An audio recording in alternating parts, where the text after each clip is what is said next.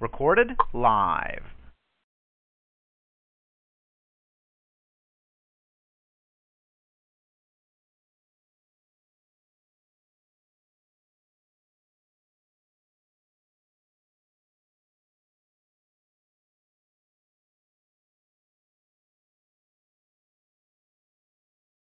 Oh, the theme music gets me hyped every week. Hello, everybody. Welcome to this week in the. Uh, nope, it's welcome to.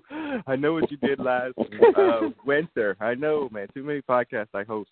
I know what you did last winter. Our Game of Thrones uh, recap podcast presented by Brothers Comic. Were you thinking Uh, that LeBron uh, took the black as opposed to continue to play for the Cavs? Maybe. Uh, geez, Louise, man. I, I yeah, I host a lot of podcasts. Yes.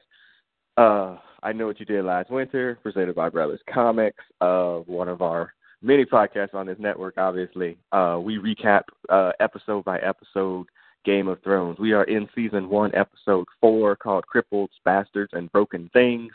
On the line tonight are my two favorite Westerosies from the West Side. It's the best side. Uh, it's the Sandman.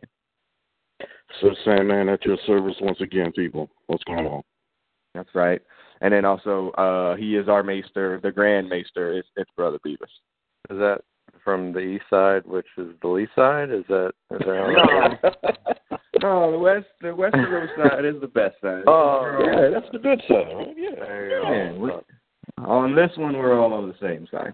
All right. So episode three ended uh, with Ned Stark looking at his daughter, scared out of his mind, uh, what he has actually gotten his daughter into as she's studying to train to to fight.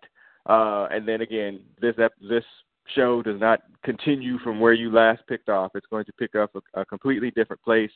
And we go back to Winterfell, and you see Bran Stark, who you all know from watching the first few episodes, should be crippled and you see him standing, shooting a bow and arrow.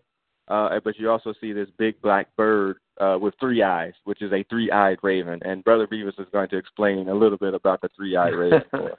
I think I, I don't know if like old Nan had told a story about it at some point, but at this point it's it's like uh they talk about it as sort of the source of visions, but they even in the books and particularly in the show, they haven't gone into as much detail to really figure out what it is. But it's sort of you know, these are the the magical elements that the show really plays lightly with in the first season um that I think is a big part of what like drew people in because if you went like too much magic I think a lot of people would have quit on this show uh, pretty early.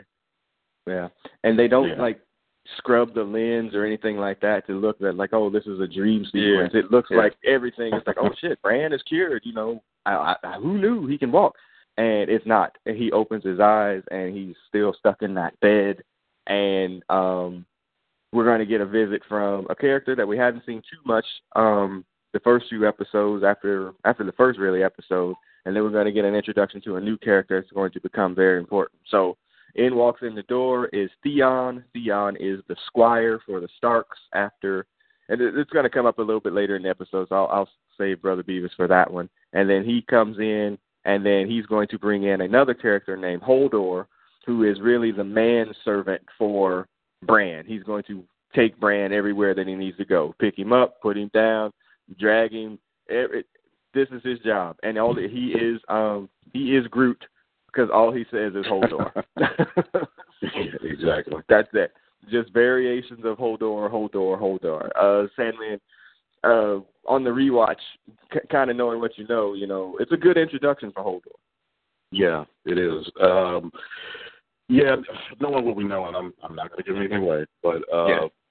obviously. But yeah, seeing it, it was kind of so casually, you know, he just was introduced like, Hold on, get your ass in here. Pick up Yeah. Master Bran. It's like, Oh shit, hold on. You know, Mm. and seeing him again, I was like, Oh damn, you know, and it's kind of um all the memories flooded back and you know what what happens and stuff. So, you know, it was kind of so quickly and informal. And um knowing what we know about it now, it's like, oh, hold on. you know. Uh so um Yeah, yeah. it's a good. Yeah. He's a fun character to use like early on, um, and I'll be interested to see as he becomes more important as the as the series goes on and the season goes on as well. I'll be interested to kind of contrast him from Book Hodor, uh, Brother Beavis, but we'll we'll leave it for another time. Theon comes to get Bran because they're in the king's room at Winterfell. Um, Tyrion Stark, who had left the wall and is on his way back to King's Landing, is here to present a Tyrion. Lannister. Tyrion Lannister. What did I call him? Stark. Sorry, sorry. Tyrion Lannister is back. that would be a different story. that would be a different story. Tyrion Lannister is back on his way back to King's Landing. He stops back in Winterfell because it is a long journey. And he is greeted by uh Robb Stark, who is the Lord of Winterfell while his father is in King's Landing.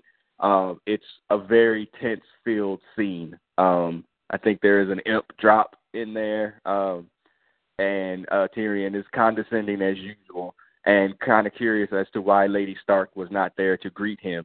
Um, but he does come bearing gifts. He brings a uh, like a blueprint of how to get Bran to be able to to ride a horse, even though he is a um, uh, a cripple in terms Cripple. of he can't use his legs.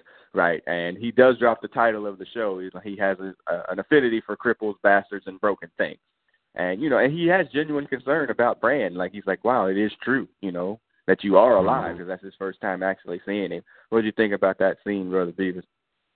Yeah, I mean, so they they they were told like Robb was told before like Catelyn left that the Lannisters were behind this or whatever. So he's like Yeah. on his guard, trying to be hard, and then he sees somebody who has like genuine compassion for his brother.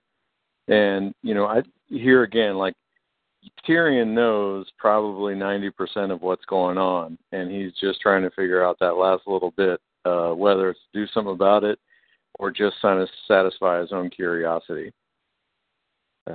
It, it it's a it's a good scene too, and he's like, okay, you you've done my brother a favor. Uh, you may Yeah. stay in like Winterfell. He's like, nah, I'll find a whorehouse. Yeah, Robb's like trying to be all hard, and then as soon as he like like you know proves his point, he's like, oh damn, I'm not so hard, and he's like, well fuck you. yeah. yeah. It's a it's a it's a great little seed for Tyrion. He's like, you know, eh, I'm good. There's a whorehouse outside your walls. That's where you'll find me.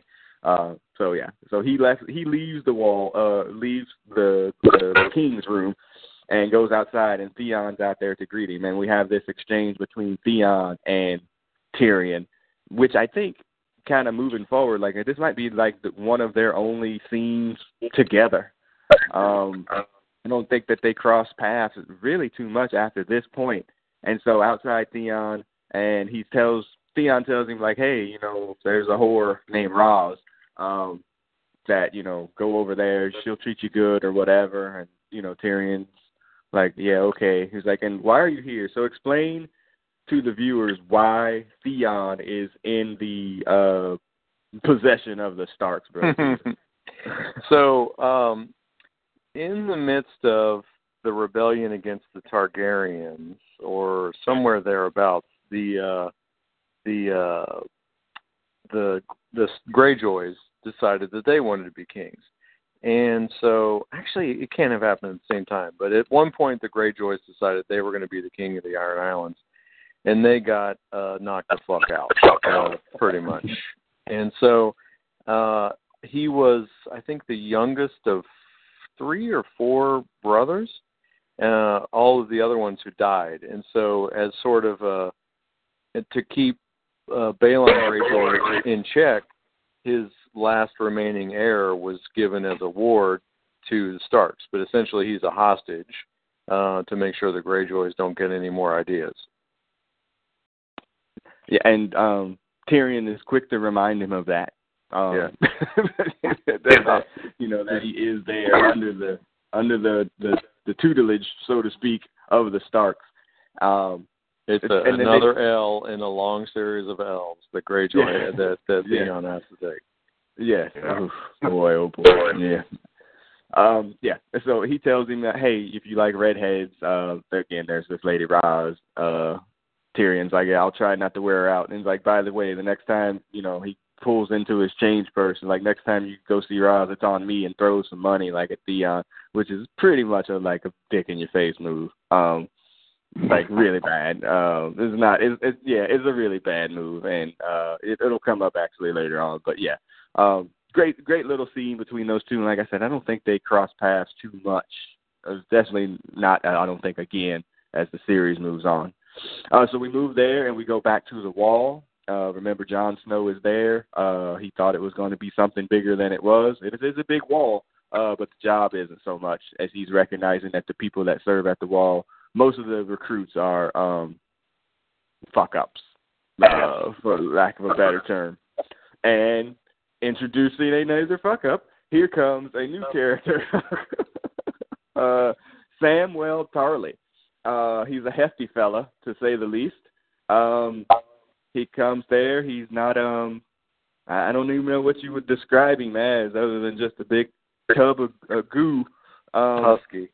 Husky, I believe, is the technical technical Yeah. term. Yeah, he is husky, uh, and uh, his husky self uh, is scheduled to fight, or they want him to train, or whatever. And he, uh, I, I titled the scene in my notes, "I yield, I yield," because He has a he has a Mulkey esque debut at the wall. yeah, let's yeah. He actually doesn't squealed like a actually squealed like a pig. It, it was actually kind of disturbing. It was like, oh, yeah, Yeah. I yield. I was like, oh, Yeah. So uh, uh, Sam explains his history here in a little bit in a scene with Jon, uh, which we'll come to in a little bit. Uh, but it's quickly established that Jon takes a shine to him in the fact that he knows that this kid can't defend himself for anything, um, like anything. And you know, Sam becomes a very important character for the series moving forward. So you know, uh, kind of off the top of your head, like how do you feel about Sam, uh, uh, Sammy? I mean, first impressions of you know, knowing what we know now. I mean, we know there's more to him, but at at first, I mean, you know, there's going to be something more for him to play down the line. But boy, I mean, he's he's pretty much ballast right now, and that's about it. Uh, dead weight. If they don't know. But, uh, yeah, and- and that's about it. And, um, and you know immediately that he's going to have some kind of role with uh, Jon Snow. So more to come. Okay. Uh, Brother Beavis, were uh, were you always a fan of Sam Tarly? I think the the fact that they give his story in close proximity, I think you you know you don't go too long thinking this is just a worthless piece of shit. Um, Yeah. When when his story hits, it's like, oh, wow. Um, Right. I think the guy that plays him is phenomenal. So Yeah, you know he's Yeah. there's a Yeah. lot of there's a lot of theories that like Sam is you know basically George R. R. Martin write himself into the story, um, Mm. and so you know I I I like him. Yeah. Uh, oh yeah, on my tough yeah. Sorry. no, it's, I'm saying on my original watch of the show, I was not a fan of Sam, uh, like at all. Uh, just because I don't know, I don't know why. I just was not a fan of his. Um, but knowing what I know, you know, he's a very important character. It's just I think sometimes later on, especially, he gets burdened with some stuff that he didn't need to get burdened with. But uh, we'll save it for then. Okay. For some All right, reason, so- I have sympathy for husky nerds who get picked on. So I, I don't know why. It's probably probably completely random. Yeah. Duly noted. He does drop the fact that um, he does back the fact that I'm a coward, and the people that Jon had been training are like, man, he just said he's a coward, and everybody's gonna think we're a coward. We're gonna get beat up too. Like Um, it's like it's catching. It's contagious. Yeah. you can't even you can't even stand there. That's crazy. I don't know Mhm. that was I think the irony is like Sam knows exactly what he is. Like there's not any point in time where Sam pretends he's anything other than what he is. He's like, hey, look, you need to know. Yeah. I can't fight. I I'm scared fight. of everything. I'm fat. I really have no skills. I mean, he is pretty honest about it. Yeah. Think about and the it. fact that That's hilarious. everybody keeps asking, like, what are you doing here? There's, do you know Yeah. what you are? Yeah. you know, it, yeah. And as his and- backstory unfolds, much like Jon, which is probably why they share a kinship, he has no business being there either. Um, he's there because of an adult in his life was really just like, meh, I'm kind of done with you. Um, and that's why he winds up at the wall. So, all right, off to the Dothraki. Um, as we the Dothraki get to their version of whatever kingdom that they have, there's lots of horse statues and figurines or whatever they get super excited as they get close, man. They really start riding those horses really fast. It's like ah, as they cheer into wherever they're going. Um, they, yeah, they there's a conversation that's being had by uh Jorah of Mormont and uh Khaleesi, and her thought process is, you know, do you really think that the Dothraki could, you know, defeat the the king and the kingdoms and you know whatever? And he tells her, it's like, yeah, y'all ain't never crossed the seven sea, you know, the narrow sea, so I don't have, you know, no, I guess. And he's like, well, you know, if y'all, if King Robert decided to do that, yeah, but the people advising him, they would never tell him to go fight him head to head. You know, like he's trying to explain to her and give her like kind of general, um, like rules of war or, and, and what's going on. And Khaleesi's still trying to figure herself out, like of, of what kind of leader she's going to be. Uh, you're a big fan of Jorah, right, Brother Beavis? Yeah, yeah. Okay. Although Yeah, he- actually now having seen his like really bad Scooby Doo move in the last episode or so, I, Yeah. I think he did get a knock down a notch. Yeah. I didn't yeah. don't know that I picked that up on first viewing, but he's like, "What? Uh, I'll be back." You pregnant? I gotta go. sort of Snagglepuss, uh, Snagglepuss. Yeah. Uh, stage left and he was out. That was Yeah. yeah. Yeah. And Jorah's whole thing is like he wants to go home, and he knows that if he does go home, his you know Ned Stark's going to put his head on a spike for his role in selling slaves, and he tells the story about you know he was trying to impress his wife, who wound up leaving him for another dude anyway. Um, just keep Yeah, I don't know if they head. go. I can't remember if they go deeper into his story, but the whole story was like he won a tournament and he won the purse, and as a result, he got to marry this lady. But he like never won again, and she just spent all his money. And Yeah. um so like his dope. whole thing was like trying to make money, and that's why he sold his, some what he regarded as bad people as into slavery.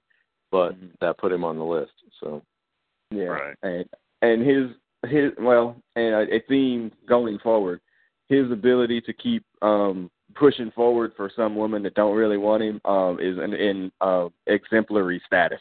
yeah. Uh he's just kind of somebody who falls for people and in situations. Uh he leads like with his heart like a lot. Um so yeah, I mean I lo- I, I love the character. At at first I was like it's kind of weird because she's so young and she's presented as being young and he's old and he's presented as being old. So their scenes together are kind of creepy. Um, but yeah, I mean, I think generally speaking, even though whatever we know what we know, even generally speaking, I think his heart is mostly in the right place. Right. All right.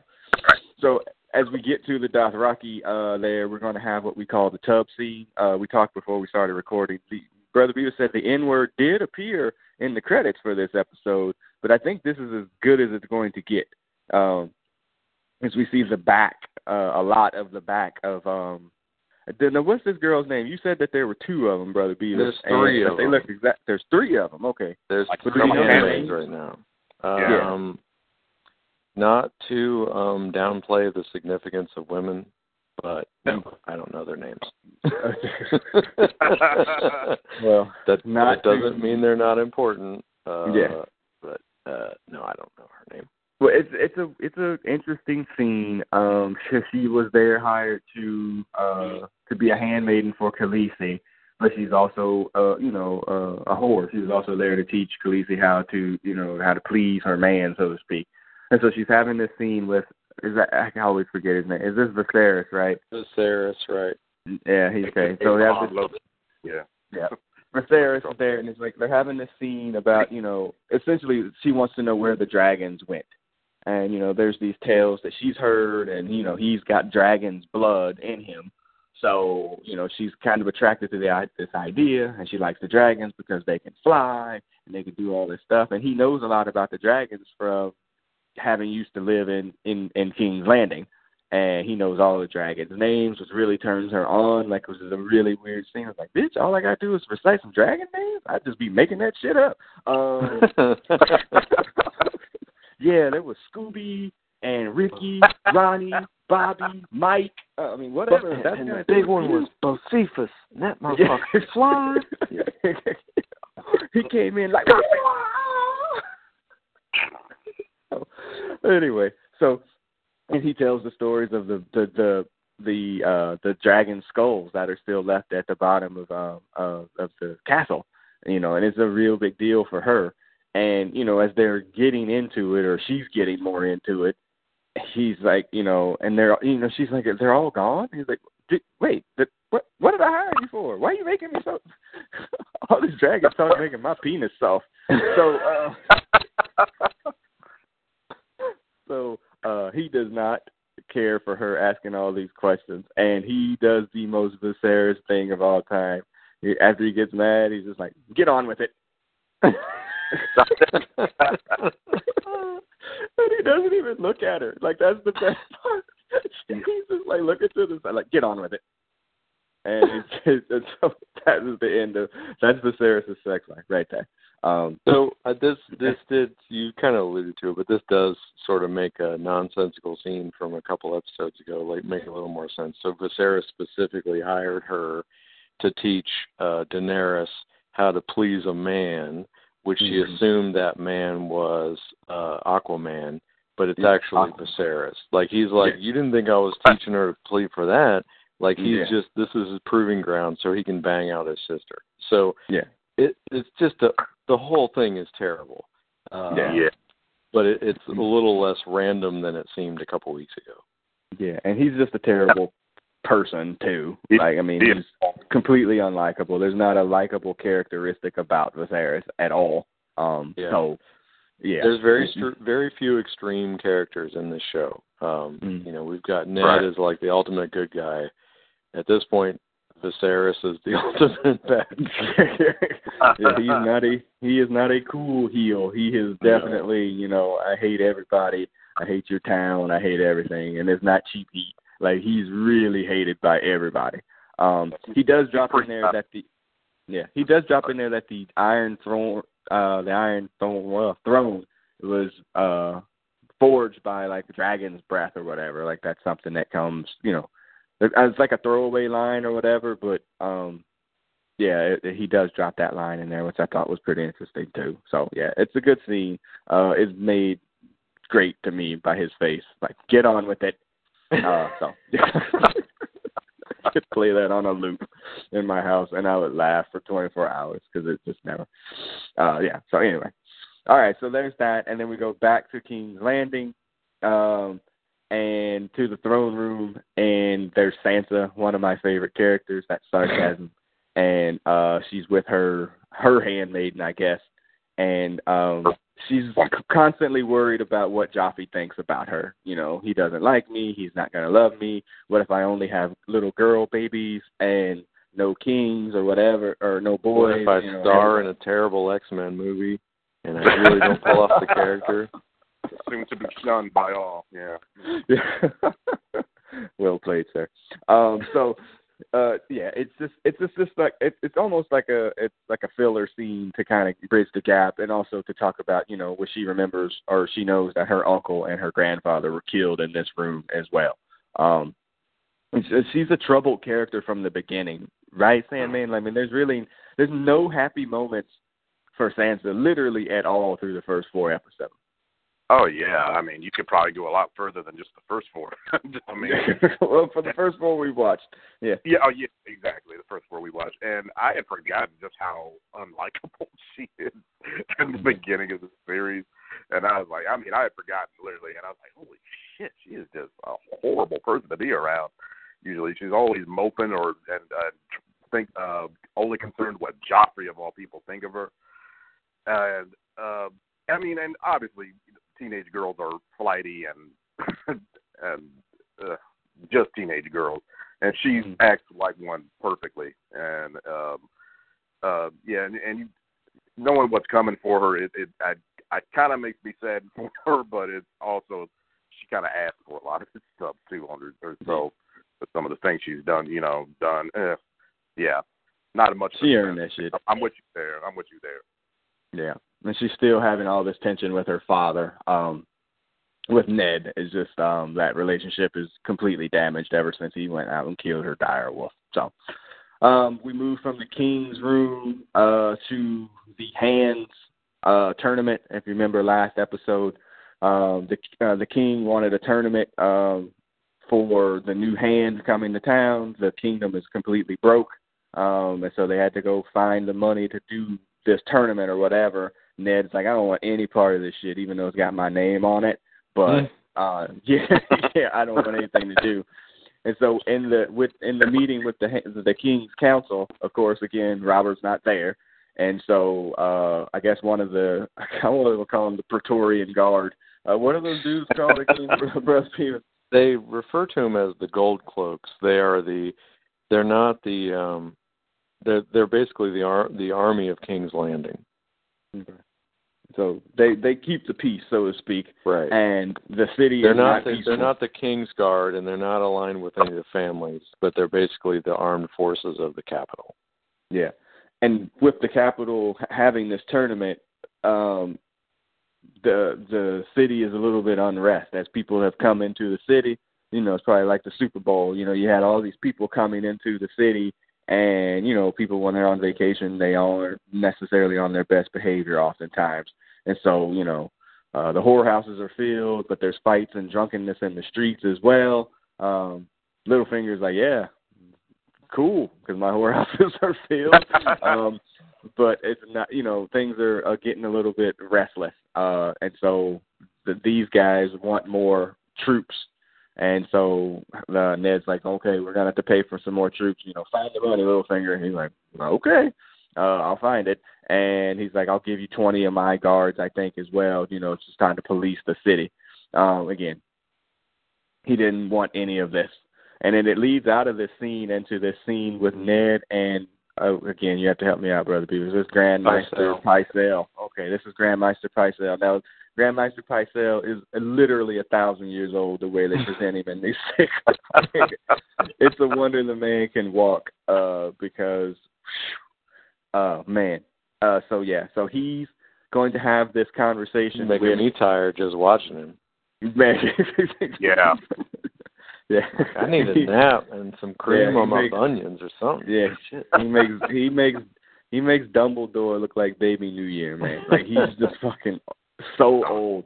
But he's got all kinds of knowledge and he um was very close to the last hand of the king, which was Jon Arryn, who died, which is why Ned is here as we start to tie all of this together.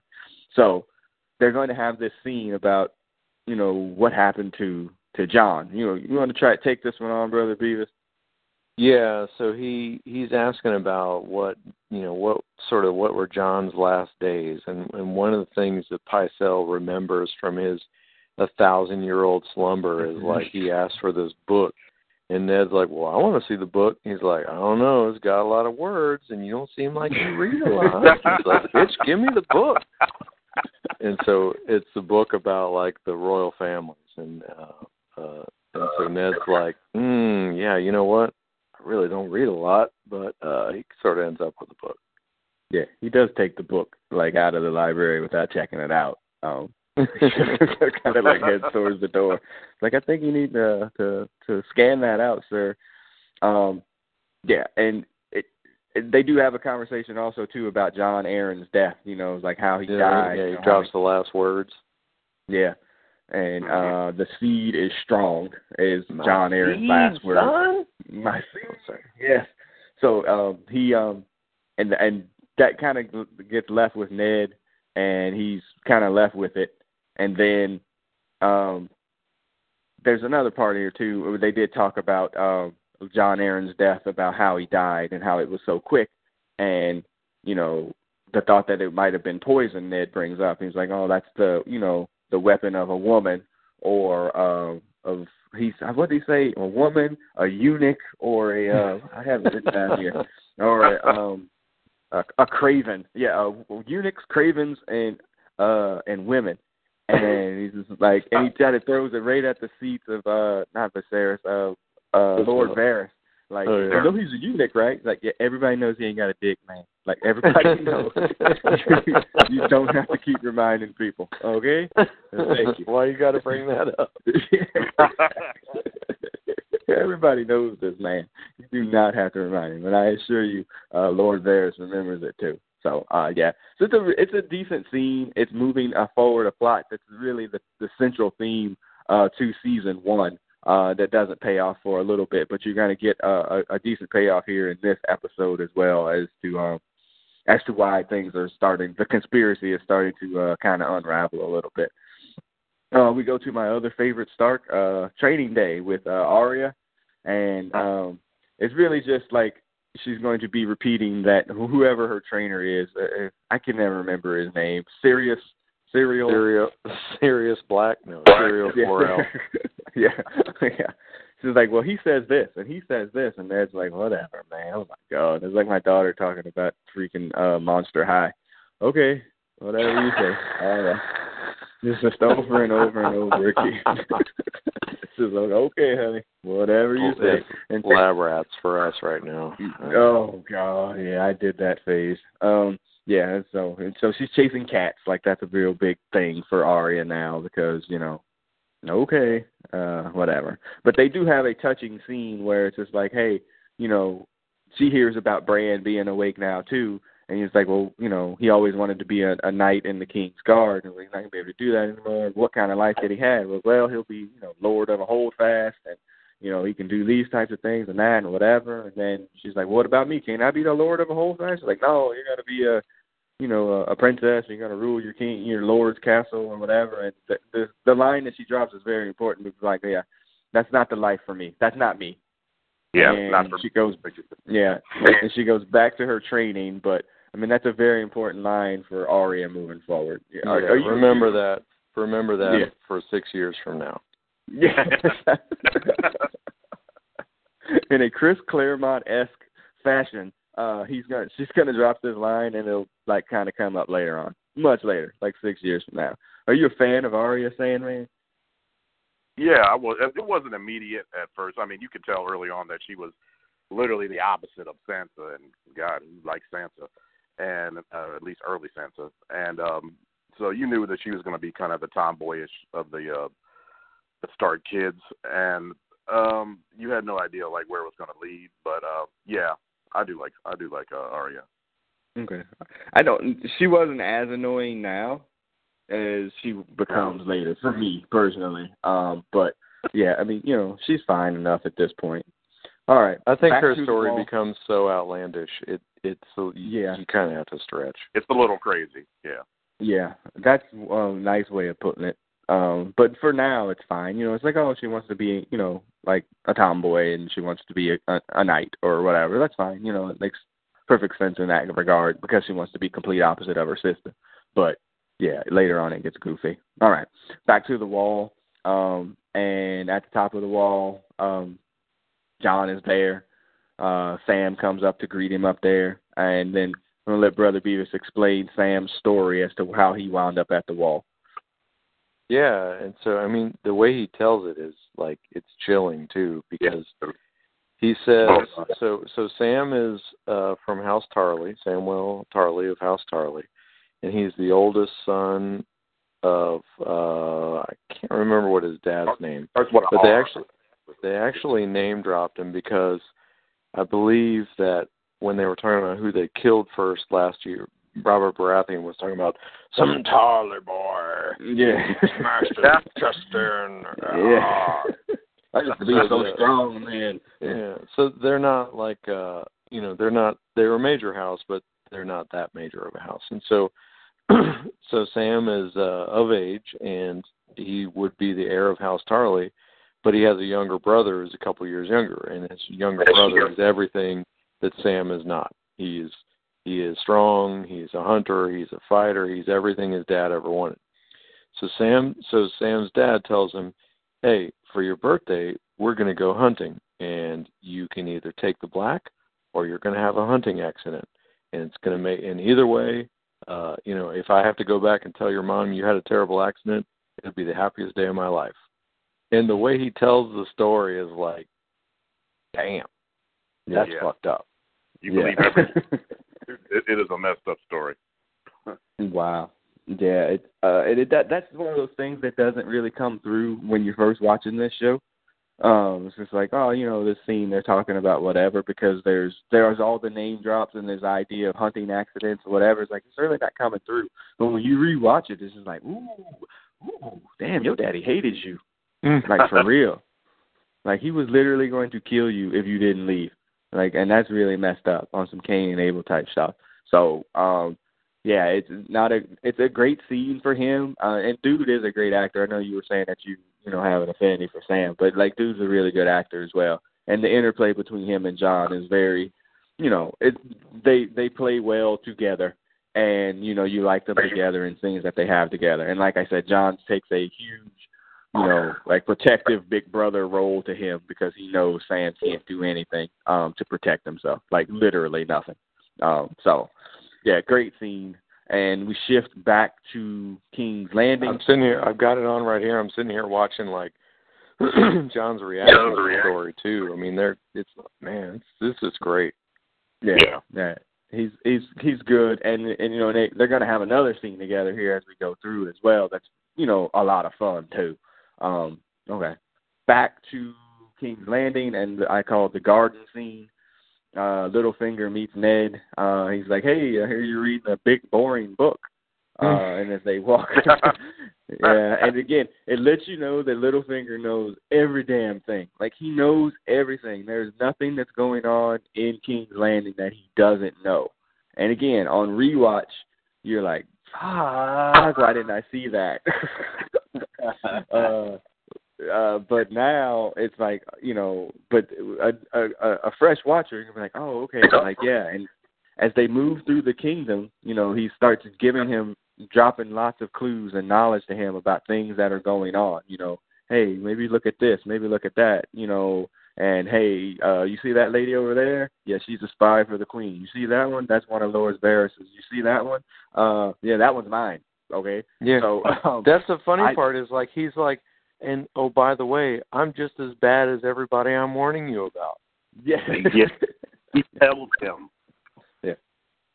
Yeah. Yeah, I, I don't he does. no, he does. He tells him. He says to him, he's like, Lord Varys, uh, or excuse me, um, Littlefinger, I, you know, maybe I mistrusted you or whatever. He's like, mistrusting me was the shit that you, that was the best thing you ever did. The only thing you did right since you got here. Yeah, exactly. And, and the look on his face is like, nigga, you should have trusted me. Definitely don't trust me. And he like kind of walks off with a smirk on his face, like, yeah, sorry, homie.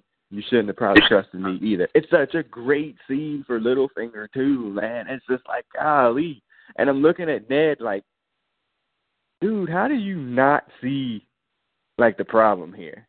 Like I just like it just I mean because you know I mean he tells him like you know I told your your wife because I love her that I would take care of your dumb ass, but I mean it's just I don't know how to explain it other, without spoiling the hell out of everything other than the fact that like look man everything that he told you is absolutely true Yeah. and you couldn't reach a conclusion based on that and Yeah. um I wish you had uh so yeah it's such a great he's such a great character man uh again he's a character that you should love to hate um but it's for me it's kind of difficult to hate him he's Ric Flair Well, I think You know. you know, I think you know we've already kind of established that Robert is bad at being king. You know, they're both of them in their own way are you know they're great at war. They're great at winning the crown, but they're they're just neither of them for different reasons is suited for what comes next. right Very true. and uh, and the queen tells Ned that in the last episode. And he was like, "You really?" Or is that it? Maybe this episode. Yeah. Sorry, I'm jumping ahead. You know. So sorry, I don't want to do that. The other part in this garden scene is like he's like, "Hey, as you're doing all your sneaking around, you need to go into town and speak to the like the what's the artistry person called there, brother Beavis? The Smith. artistry person. No, The art, The uh, the yeah the, Smith? the the the yeah the Smith. You need to go into town and talk to that particular gentleman.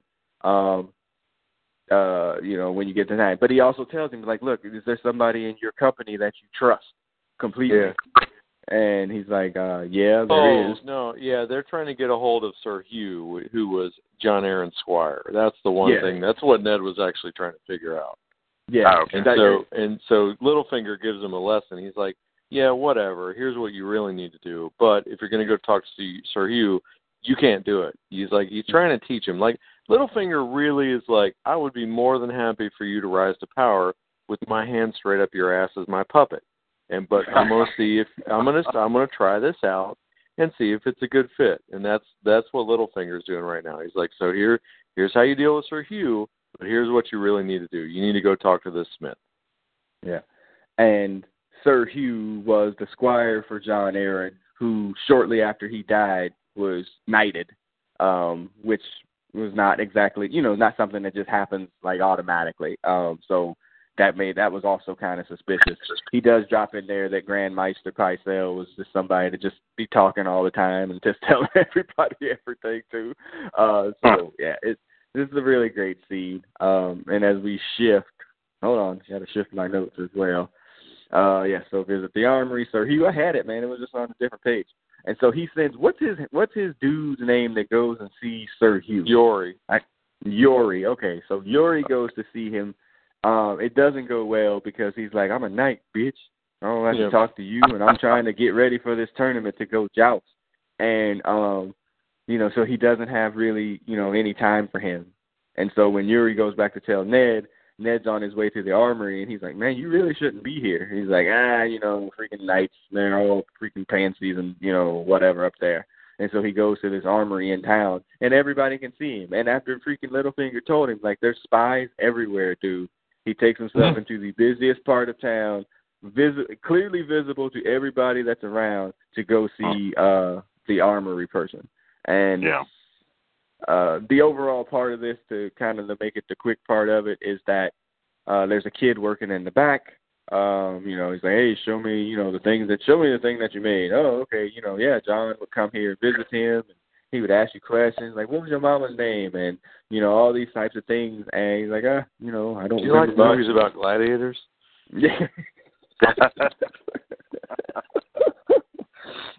yeah, there's, yeah, there's, he's just asking him, and it is kind of weird too. It's like, why is this old man coming and visit me every week?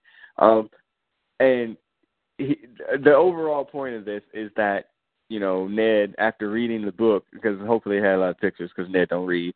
Um, he like sees this kid and he's looking. He's like, "Look at me again." Like, "Let me see you." And he kind of looks him up and down. You know, kind of turns to the side or whatever. He's like, mm, "Okay, all right." And he tells the armorers like, "Hey, if this kid ever wants to, you know, pick up a sword as opposed to making them, you know, you come and find me, you know, whatever."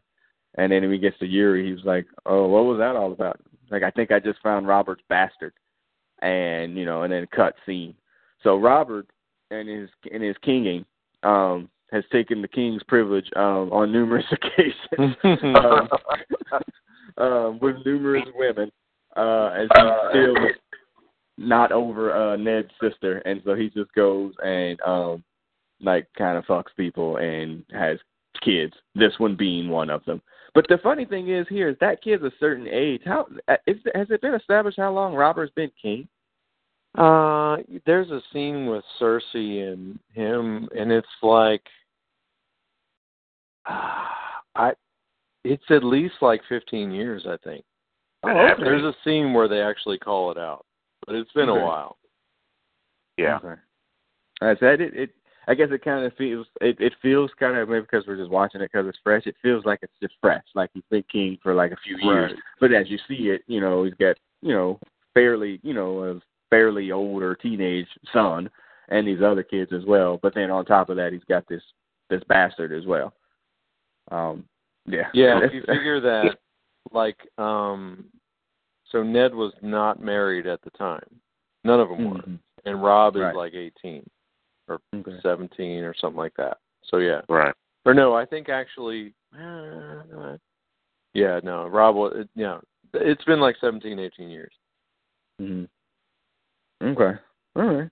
Well, there's also I had another note here too about this idea about people having yellow hair. Um, that's a a, a, a red herring, too, so to speak.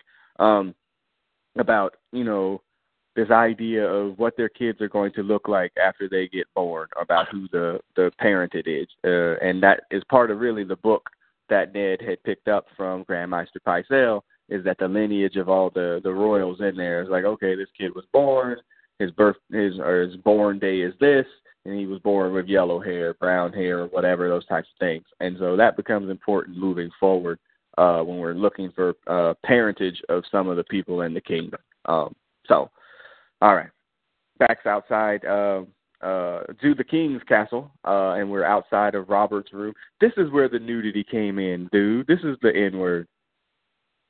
Well, there. Yeah. Uh, one of the handmaidens, she already showed nipple and side boob when Yeah. she just get on with it. Yeah. but I think we get I think we get a a, a handmaiden or whatever run outside here while Jaime's guarding the door. Uh so well, one I, just, has, I got it on. One of them just came out closed. Or, Yeah, I, I like them too. They're all. There's like a several more coming. Spoiler Okay. alert.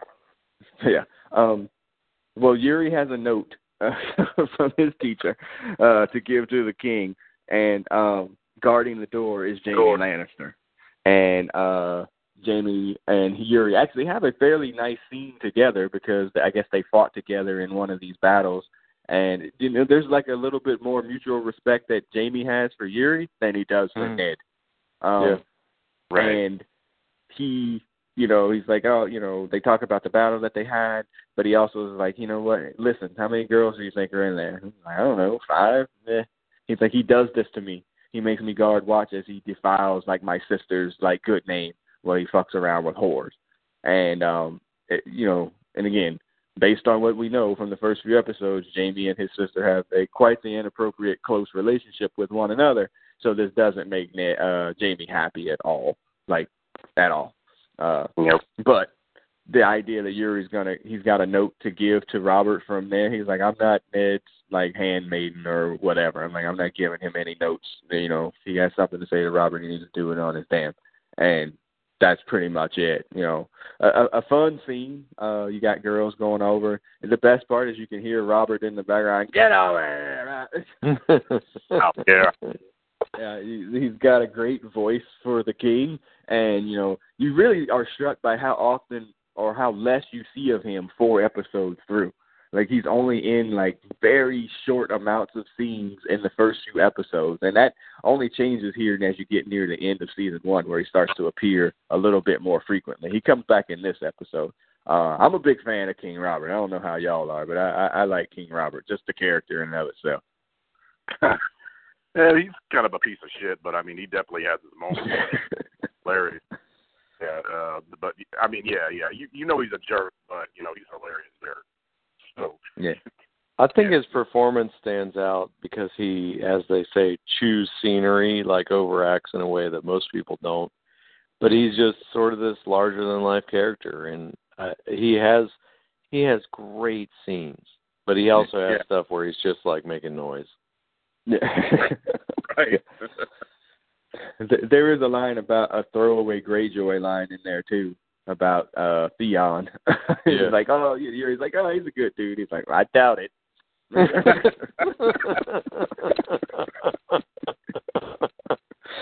yeah. Um, as we get towards the dealing with the Greyjoys, you'll notice that nobody really fucks with them. To be honest with you, uh, this is not a good group of folks. Uh, Uh. And and and earn and well earned hate. Um, just well earned. Uh, good lord. Uh, Yeah. all right. Back to the wall. Um, there's a conversation about between the people that uh, what is it? Pip is one of the dudes. What is some, Yeah, what are the other Pip two and dudes? Pip and don't- Grant, Pip Grenn. and Grenn are Jon's boys. Okay. And who's the other dude? Uh, the one that's like, I'm gonna cut some bacon off of Sam's back. Cut Uh, her back, bacon off her piggy's back. I love Yeah. that line. Yeah. Um, I think that comes directly from the book. I want. I'm. I don't know if it's. It's not Sir Alistair. It, there's a character named Sir Alistair Thorne, but I think that's That's the guy church who's like bossing them around. Yeah.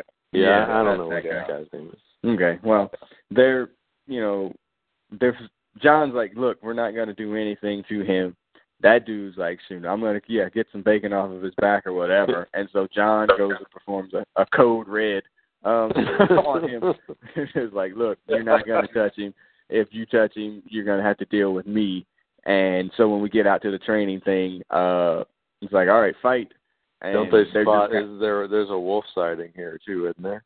Oh yeah, that's right. Yeah, that's right. Like, His dire wolf. Not me. You got the Black wolf. creepy ass wolf. Yeah, exactly. And I a forgot about known a known scrotum biter. Yeah. and yeah, and esophagus puller outer. Um, so yeah, I did forget about that. So yeah, Jon's in full protection mode. So when they go out to fight, um, it's just like, okay, ew, here, beat, and then Sam does something. He swings, I yield, I yield, and then the dude, I think it's Thorne, is the the guy that's training them or overseeing the training. He's like, come on, get in there, and you know, it just doesn't work out. Nobody wants to fuck. he just gives him a little swat on the arm. yeah, he's like, I yield, yield. Uh, so uh, Thorne rec- Thorne recognizes immediately. Jon's got this smirk on his face, like "Mm, I don't know what's happening here, and he recognizes immediately that this is some bullshit. And he's like, you know what, you two get the hell out of here, go clean the tables or do something like that. And Sam or him are sent off to you know to clean up in the lunchroom. Um, it's a fun scene or whatever, and again, it establishes the huge bond that's going to be between Sam and Jon Snow. Um, so yeah, all right. Back to the Dothraki. Um, But he does drop. He's like, "Hey, look, you know, you think you're being nice, but we live in a different world. And once we go out there, you, you know, the reason like we're hard on everybody is because we're all going to die. If like, Yeah. you know, if if this is the way Right. you want it, we're all going to die. yeah, Oh, Is there a- and then there's a is- wig snatch. Real Yeah. quick, is there a reason? Is there a reason that um, what's the name, Thorne is such a dick to uh, Jon Snow, outside of he's just an ass in general. this isn't the uh, the first or last time we're going to see that. Well, I think that you know, there's a lot of people who like are not of means there, and so anyone who is, I think, already Yeah. starts off on like a bad foot. So And like if you're if you're yeah. like they call him Lord Snow, like you're raised by the Lord of the North, but you're a bastard. So whatever you think you are, you're not, and whatever you think I am, fuck you. That's basically the relationship. Right, bring Right. him low. Yeah, that makes sense. yeah. Okay. I mean, yeah, break them down. I mean, it's kind of in like the military. You know, people come into boot camp like that, and they break them down completely before they build them back up. So, I mean, it's it, you know, I could I could see how that absolutely goes, Alan. Um, all right, so back to the Dothraki. Um, Viserys is mad again because he's never Wig happy. Uh, yeah, exactly. Viserys is mad. Uh, he's like, "Why did I bring?" And I think he brings her in too. Like, I think he Yeah, drags, drags that her in by the hair. Yeah, he Yeah, snatches drags her her in. wig and drags her in by the hair. Like, you trying to manipulate me with this bitch? No, I don't think so. You don't command me.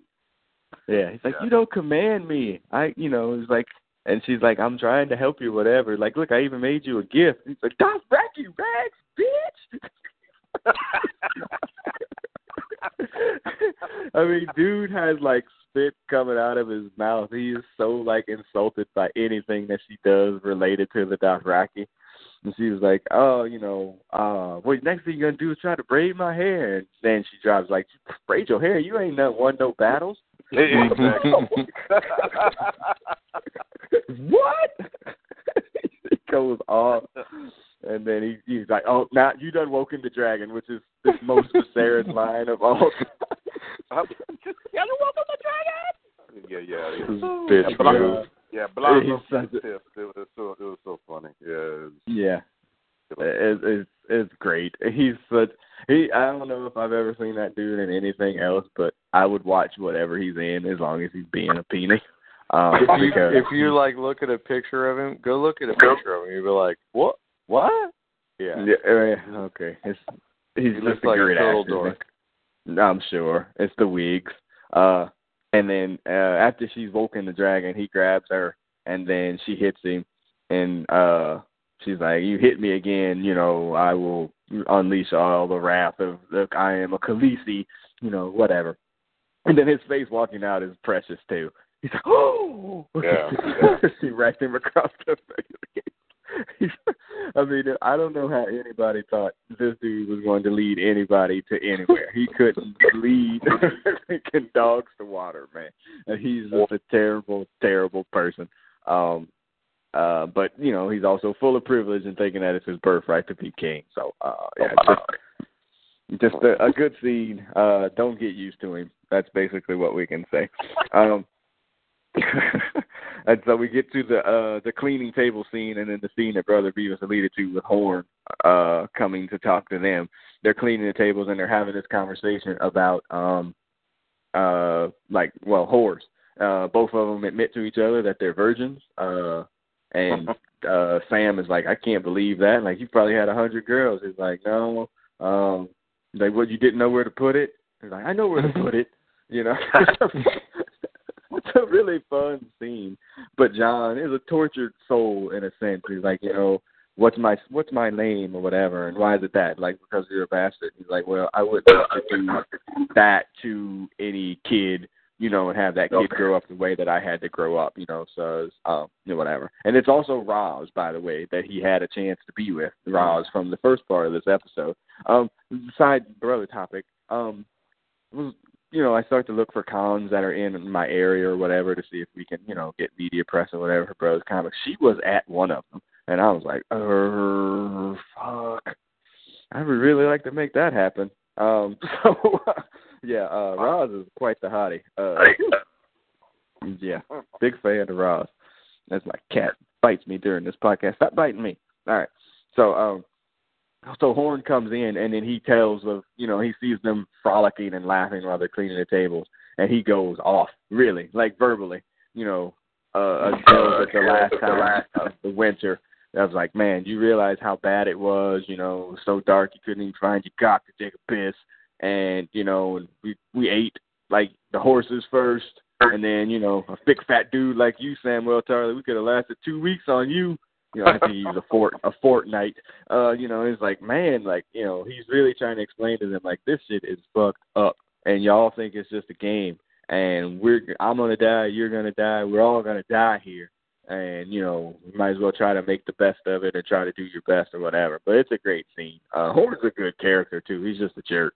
Yeah, he's just an ass. I mean, but this this series full of asses, so whatever.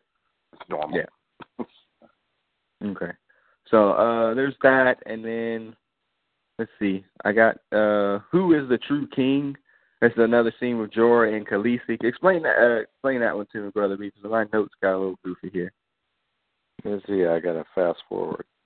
No problem. Uh, let's see. Yeah, I'm doing the same. He he looked like he lectured them bitches for a long time. yeah. so let's see, uh uh but I I have something here about Jorah Oh. just wanting to go home. Yeah, this is where she's like, Oh she's yeah. asking she like realizes why. her- Go ahead.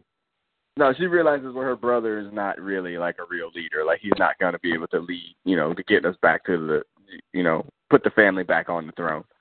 Right. Yeah, she realized. So this is sort of dispelling her, you know, her rumors that we're going to remake the Targaryen army. Like, Yeah, your phone you dropped right. Yeah, you're breaking up.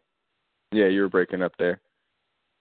basically, she figures out he's a little bitch. There you uh, Yeah, yeah, and and yeah, and and and it's a good scene for Khaleesi in the sense that you know, like she's now realizing that if that's going to happen, if the Targaryens are going to be back at the top of the Seven Kingdoms, it's going to have to come through her, through her relationship with Khal and um and the Dothraki. Um, so, all right, we get back to the hands tournament. Um, again, Ned's not there because he has no wanting to be a part of it. But the king is there. I finally get a chance to see King Robert. He is back, uh, and they're getting ready for the jousting tournament. Um, you see Littlefinger uh, kind of working his way through the crowd, kind of like the mayor. Uh, King Robert is like, "Start that damn tournament before I piss myself." Yeah, that was a funny line. Yeah. Yeah. Um and he tells the story of how he got the nickname Littlefinger, which sounds like a bullshit story. Um and uh so, you know, and there's we have this scene here where it's a jousting scene. Now we have Sir Hugh of the Vale, uh again, former squire of Jon Arryn, and then we have the other jousting component in a big old freaking black, black yeah, um, armor, suit of armor that is uh Gregor what's his last name? Oh God, I can't remember Or now. He's, he's Gregor of something. Uh, he is the brother of who's the the two brothers? Who are the two brothers, brother Beavis? They're the. Cleganes. Can you guys me? game. Yeah, it's a little bit better. Or not. You there, brother Beavis? Yeah, I'm here. Oh, okay, yeah, okay. So sorry about that. So yeah, Yeah, so he's Gregor Clegane, uh, Yeah. of, and his brother Sandor is the Hound, but they're the Okay. the Clegane Okay. brothers. Yeah, so uh we're gonna get the uh the joust between the two of them. Um it doesn't work out so much for um Sir Hugh of the Vale. uh the the first run through nothing happens. The second run through um yeah, uh he gets a Yeah. jousting whatever essentially through his neck. Uh he falls off and again, like I said before we started recording, you know, my wife does not do violence and blood, and she was able to get through like the third episode or the second and the third episodes, but the violence comes back pretty strong in this one as you see blood just gushing and gushing out of this dude's neck as he chokes and dies like right there in front of everybody. It's really um a kind of a gruesome scene. And to the fact that everybody is gasping, including the king. They're like, uh, you know, watching him kind of get choked out here. I, I guess you don't die in jousting typically. Is that the the point, brother? Beers? Yeah, you're just supposed to be unhorsed. And I think in the first pass, maybe they knock the guard off his joust or whatever. And the second one is is uh his lance splinters and takes uh Sir Hugh takes one in the neck. Yeah. And as he's sitting there choking on his blood and dying, uh, Littlefinger decides to tell uh, Sansa the, the quaint tale of the Clegane brothers. Uh, like, hey, you know the story as that as how he uh, became like that, and you know, little the the bigger one pushed the little one's face into some fire, and that's how he got to be that way, and because he was playing with one of his toys, and they hate each other, and that'll come up later on, but that's pretty much it. Uh, at this point in time, you don't really know that. um I keep wanting to call him the what's. It's not the wall. What's the other dude's name? The Hound. the Hound. I can't get that right. The, Oh. you, you don't really know kind of where he is at this point. You know he killed the baker's boy, but you don't really know like how evil he is. Like you know what I mean? Like it's not really not really explained yet. He's just kind of like a, a dude in the background at this point, right? Yeah, I mean the one thing you say about him, he's like Joffrey's boy. So whatever you think about Joffrey, you sort of assume the Hound has those problems. But you've seen like good exchanges with him and Tyrion, and you get a real good feel for him here in just a few minutes. Yeah. yeah. Uh, before that, the Queen visits Ned, uh, and this is the scene I was talking about before. And, you know, they have this back and forth about, you know, why are you here? Uh, sorry, we got off into a bad foot when I made you kill your freaking daughter's thing or whatever. Um, but she told she tells him straight out, he's like, Well, you really you can't save Robert. Like he's just on a path for destruction. Nothing that you can do. And he's like, Well, if that's the case, then that's the case. And she's like, You're just really a soldier, you know. Your brother was, you know, made to lead, you were just made to follow. And, you know, yeah, but he's also like, I was made to kill my enemies. And she turns to him before she walks out. Is like, yeah, so was I. And then boom. Uh, now again, Cersei is somebody too that's been kind of sporadically in the series here, and you know, kind of almost absent completely from this episode, at least in terms of dialogue. You know, sh- don't underestimate her. Basically, you know, she's somebody who's in quite control of her. um Except for her ability to, you know, fucking resist her brother she's in quite control of everything else that's going on around her. Um, so it, it it's a great scene too. All right, and Yeah, so, I mean, regardless of how anything turns out for anybody, I think with so many characters at this point, it's an interesting exercise to try and think about like who is this story really about? Who's Right. the star of this, and whose story are we really telling here? And Yeah. well, no matter what you think, you're probably wrong. yeah. and there's not a there's so many there's not and there's a central theme, but there's so many threads attached to it that you can't really figure it all out either. You know what I mean? Like if you Mhm. pull on one, it's like it's gonna f- fall apart completely, but it really doesn't you know, because the the the overall thread is strong enough to be able to carry all these side stories uh all the way through. Um, the final scene is at a local tavern as um Lady Stark has made her way back from uh, King's Landing uh, in the previous episode after seeing Ned off. She's heading back towards um, Winterfell. Tyrion is heading back towards King's Landing, and they are going to come across each other at this tavern, um, but not on purpose, obviously. She's there. Tyrion comes in, uh, looking for a drink and other things, um, and she tries to hide herself in Obi Wan Kenobi quite fashion with the hood on there. and Tyrion her, like, Lady Stark, hey, what's going on? I was wondering why you didn't greet me at Winterfell. And then, um, how do I say this? Um, Lady Stark pushes a ball forward that you don't see that has unbelievable consequences to it. Uh, uh, just uh, she she makes a decision here that's going to have massive massive consequences moving forward.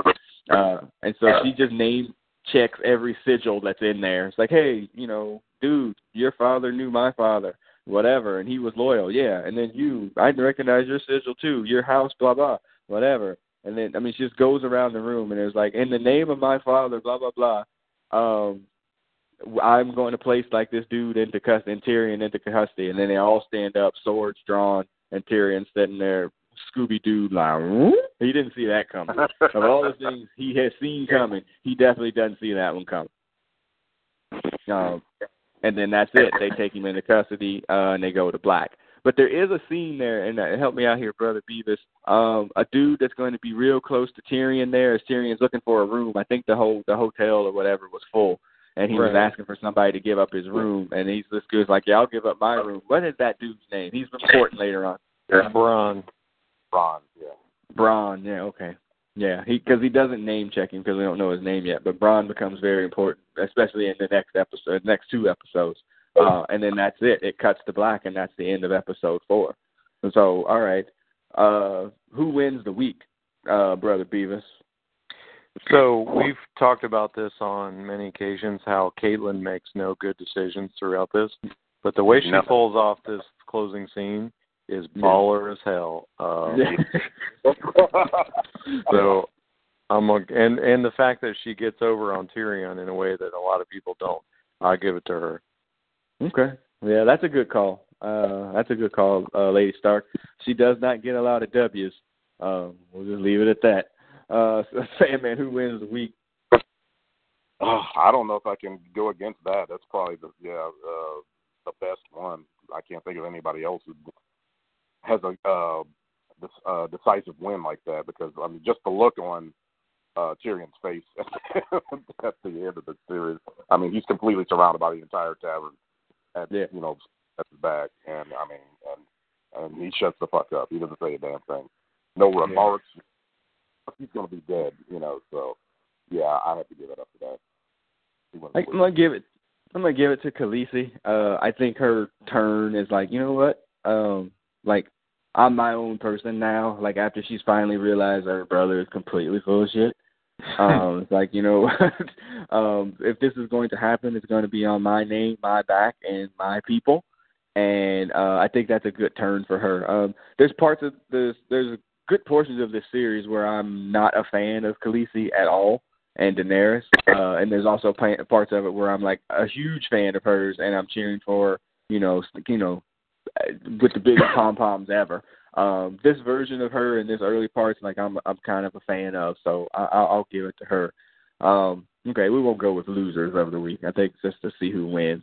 So that's episode four. Overall, what's your impression? Brother? This was, you know, it, this was a little filler. I think it had a great ending, but it was really just sort of, you know, not that nothing was happening, but mostly it was just moving the story along. Um, I I think the big reveal as far as Ned sort of getting a little bit more of the story, it's hard to really get the sense of the significance of that at this point. So it, was- good, good, but it was really just sort of serving the larger story of the season. What do you think there, Sammy?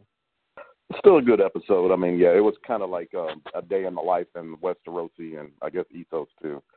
Uh, and yeah, as the as Beavis pretty much just said, the plot moves forward. Major things kind of do happen, at least at the end. Um, and we're it, like we uh, were talking before we started, the introductions to a lot of people that we're going to be seeing around uh, for a long time, major people. So uh, still a good episode. Yeah, I, I I rate it a little bit higher, maybe because of the the introduction to all the people. And again, moving forward, it's just like, man, oh yeah, oh yeah, oh yeah, that dude, and that dude, and that dude, and that dude, and that dude. And so, you know, it's like a, it's like um uh uh uh issue of a comic book that had like the first appearance of a bunch of people in it. You know, it's like, oh shit, that one's gonna be worth. Why is that book so worth so much money? Oh, it's first appearance of Hodor. You know, so I had to pick that one right. up as the first appearance of you know of this particular person. So that's why it's so valuable. So because it has uh, so many of those um between Bronn, who I'd forgotten, and Hodor and Sam. I mean, it's like, man, this is a really popular issue here. Um, And the mountain, too. Yeah, and the mountain. That's right. Yeah, I mean, Yeah. he becomes so important uh even in the next episode. So, uh, yeah. Yeah, he All right. Okay, so that wraps up season one, episode four, uh, Cripples, Bastards, and Broken Things. Um, yeah, okay, so that is wrap that up. Remember, this podcast can be found on SoundCloud, iTunes, and Stitcher. Uh, rate, review, subscribe. Um, you can find it also on what Podbean. Um, I, I did a Brothers Comics search the other day, like just as a Google search, and I found it like listed on all these like kind of sub, like tweeted essentially like podcasting sites. I was like, oh, oh, I didn't know we were listed on there. There were so many of them that I couldn't even like even think about telling them all to you. But yeah, if you search Brothers Comics in Google, uh, you'll be able to find the website, you'll be able to find the podcast, you'll be able to find pretty much whatever it needs. You can find uh, me on uh, Twitter, Facebook, and Instagram at Brothers Comics. You can find Sandman at on Facebook and Twitter at Sandman415. Uh, Brother Beavis is in the ether. You won't be able to find him on social media, but if you need to get to him, you can easily get through him through one of us. Um, remember, this podcast is part of the Brothers Comics Podcasting Network. Uh, so many podcasts. Find the show, find your life. Uh, the intersection with Malika Salam. This week in the association with Will Stacks. Um, Unmasked, the Mr. Robot podcast, um, uh, and the Marvel Hacks with these two gentlemen. Before I forget, uh, the Marvel Hacks, as we are probably going to get an episode of that in this week. Um, we were talking a little bit about that before, so if you're into into comic books and whatnot, that'll be a podcast for you. And of course, the Brothers Comics podcast, which is the flagship. Um, real quick, as a side topic, as we always do here, has anybody had a chance to see the first two episodes of Black Lightning? I saw. I just watched the first first one last night. You just yeah, saw the I, first I one didn't. last I didn't night. see the second one. I didn't see the second one. Okay, I've seen them both. What did you think of the first, the the pilot? I was surprised. Um, I actually, it actually had something to say about the uh, the community and and obviously we're talking about the black community here, and uh, it showed some of the things that a lot of black people have to deal with every day of their lives. You know, being pulled over by the police, being harassed, you know, uh, gangs, uh, challenge of education and stuff. So they they kind of went towards the jugular. Uh, I was a little Mm. surprised it wasn't a little more uh, flighty like some of the other. and I don't mean that in a bad thing, uh, in a, in a bad way. In the Yeah. Arrowverse shows. Yes, the Arrowverse. You know, there's there's a, a, a level of I won't say goofiness, but there's just a level of um, of of light, if you, if you know what I mean. And Yeah. this isn't going for that at all. So I was Yeah. kind of pleased to see that. Yeah, I, I remarked to somebody that show is black as fuck. Holy cow! um, like I, I've never on a public television show seen a show like that uh to be as black as it is. Holy moly! Uh, what did you think of it, brother Beaver? Yeah, I'm I might kind of echo that. I mean, uh, you know, being a child of white privilege, uh, it's you know not as easy for me to relate to that. But the fact that, you know, like you said, a day in the life is is now you know the subject of a a, a well-funded, well-made TV show, and put a lot of these things right in people's face. Um, I, it's it's powerful and it's important. I mean, the show itself was not at all CWE, which was Yeah. good. Um, Very it might end up being garbage, but in some ways, the fact that it exists, I think, is significant. Right. Yeah, I thought that um I thought that I was like I remember watching it, I was like the least interesting parts of that show were when he was Black Lightning. Oh yeah, Um, I agree.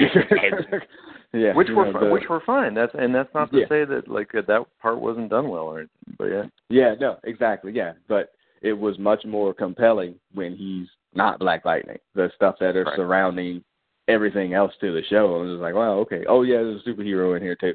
You know, okay. Oh, I forgot about that part. You know, so as always though, and if I've, I've seen that episode two last night, as always, the villain will drive this whole thing as as much as they can do compelling emotional drama about you know social issues. It is still a superhero show, and people will start to tune in for it because of you know the heroes and the villains. And the villain of this thing, you know, is a little a little hokey and a little there's a little hokey, uh, you know, and his and his motives are not yet known. But I mean, two episodes in, uh, uh, I thought it was great. Uh, to be honest with you, I thought it was great. I was like, wow, I'm completely surprised by this. Uh, I was not expecting what I got, and so I'm uh, definitely looking forward to uh, seeing how and where they go with this show. So There's sort of a Good to know. bizarre irony in that the the villain is an albino black dude. It's like yeah, Yeah, still a white man. It's still a white man in a way, keeping the man down. You know, it's just yeah. Yeah, I mean, and and then and again, that's not, and I'm sure based on everything else about that show, that is not a coincidence. yeah. And um, so, um, yeah, uh, yeah, good show. Uh, definitely different from the Arrowverse. Uh, glad they made the decision to not conclude that. Although I would imagine the more popular it gets, the more chances that it'll wind up sliding over somehow, some way, in some version. Uh, it, they'll figure it out. You know, Barry will break the fucking time continuum again, Yeah. and stuff that'll happen. it, it, it's Speaking of the Arrowverse, because I I kind of dropped out of that, but I I had heard the crossover was good, and I tried to watch it, and it is it's so heavy with people's hurt feelings and their relationships falling apart. Like Yeah. I couldn't even get through like the first half of the first episode because I'm Wow. like I don't. Why couldn't everyone leave their butt hurt aside for four episodes? the whole thing is about them all being butt hurt at each other. I'm like, oh, CW. Uh, Two words. Oh well. Gu- Real quick, though. Guggenheim. Yeah. Mhm. Oh yeah. Yeah. Yeah, that's him. Guggenheim. Go ahead, Sammy. Uh, yeah, yeah. I was just gonna say it's uh, not so ironic that um, Black Lightning comes out exactly three weeks before Marvel's Black Panther. Uh, that Yeah. was no mistake, by the way. No. Yeah, absolutely. Yeah, that's yeah. Yeah. Well, that we'll save that for the Marvel hacks, but yeah, uh, definitely looking forward to that. Still, um, that that's going to be ridiculous. All right. Okay. So as we get to wrap up, as the uh, Game of Thrones music starts to take us out, uh, Sandman, go ahead and sign off. All right, y'all. This is Sir Sandman galloping away, and I don't know how to ride a horse. God help me. Black people don't fuck with horses, man. All right, and uh, brother Peeps, brother Peeps, go ahead and sign off.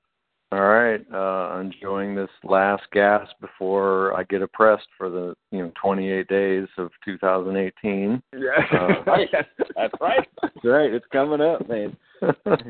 Your month of going second. Yeah. I, I, the the bottom bitch of Brothers Comics, February every year. it's only 28 days. You'll be all right. I don't I don't know how you guys do this. 400 years. oh, it is pressure. I think I used that joke last year, but whatever. Still fun. It's all. It, it still plays. All right. So pod, pod, podcast oppression will begin in two weeks. All right, people. We'll see you on the other side. Peace. Peace.